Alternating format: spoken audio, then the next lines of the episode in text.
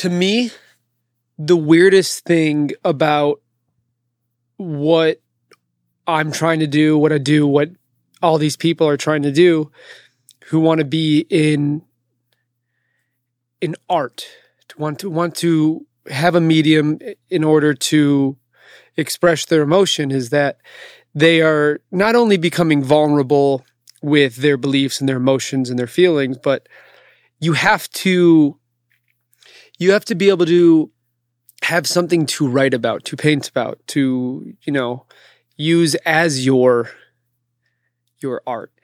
And with that comes some pretty intense highs and some pretty intense lows in order to have a full story. And I think it's almost a self deprecating sort of adventure that you're going on, but also a self fulfilling and a self. I don't even know. It feels like what we're trying to do is collect so many different experiences and memories, whether that be incredible or terrible, in order to write about. And a lot of people have issues writing when they're happy and and have a little bit more success writing about sad stories or about them being sad or a sad situation. And some people have the opposite, where for them, writing a happy song may come a little bit more naturally. And with that is this weird gamble on which one do I fall in? Do I have a better time, an easier time, a more successful time writing a sad song? Therefore, do I need to find myself kind of stewing in sad decisions or sad situations that allow me to write about it? Or maybe not even thinking about it, but getting myself into shitty or sad situations in order to have something to write about? And then vice versa. If you can only write with happy music, what do you do when you're sad? Or what do you do when you need that balance? And I know most people go between the two, but I know from experience and from a lot of other people who I've talked to about it is you normally do lean one way or the other. Or maybe you are super upset in a shitty situation, but yet at that moment you feel more comfortable writing about happy music. And because you're not in a place where you can hone into the happiness, therefore you're self deprecating even more and, and, becoming even more sad because now you can't do what you love. You don't have a way to express it because you're not in the right headspace in order to collect the data you need to write about or sing about it's this weird back and forth. And kind of what I've realized about myself is I am so debilitated in situations by certain anxieties that I feel creating anxiety of my own feels more empowering and it feels like something that I can I can sort through a little bit more clear-headedly and eventually get to a point where anxiety in general becomes something that I can handle a little bit more. You know, it's always going to change, but I, you know, I use weed sometimes. I use it for many reasons, including my eyes, which I think I've talked about. But I also use it to kind of put myself in a situation of self anxiety in order to feel like it's something that I can control and something that I created.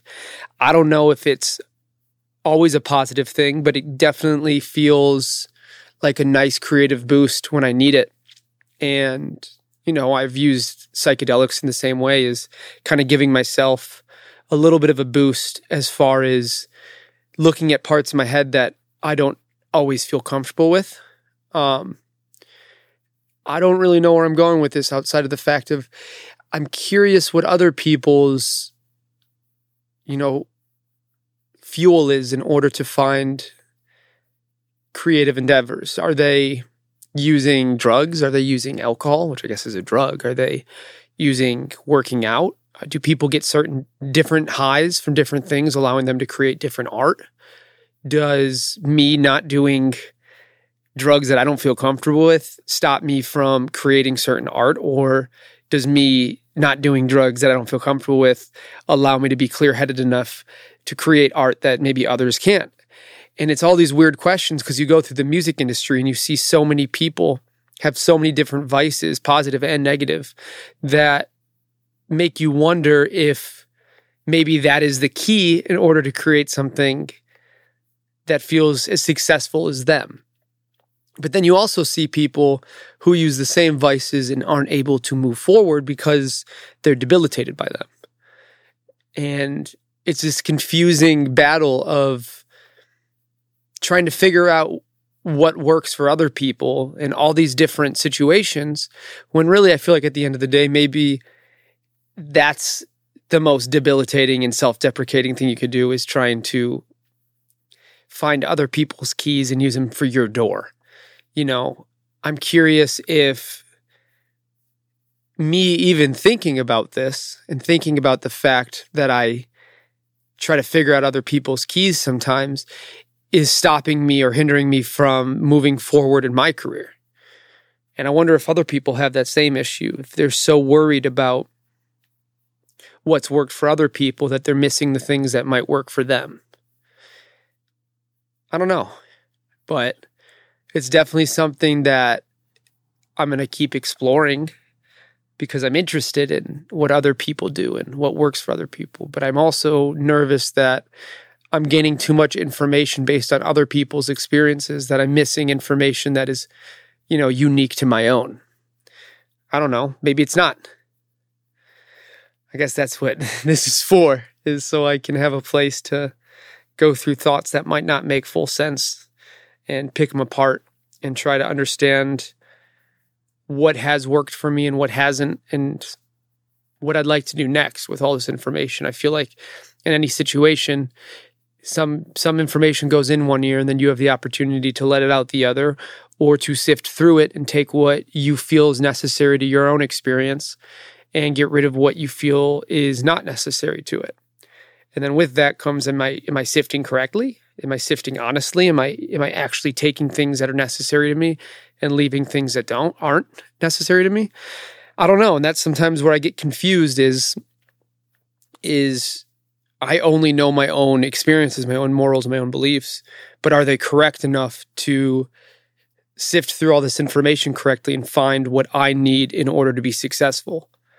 I think I'm rambling. I don't know if I figured anything out, but I sure am hell, sure as hell am more curious. I love you guys. Thank you so much for for listening, for supporting me and, and helping me create something that allows me to stump even myself. Huh. Love you guys. See you later.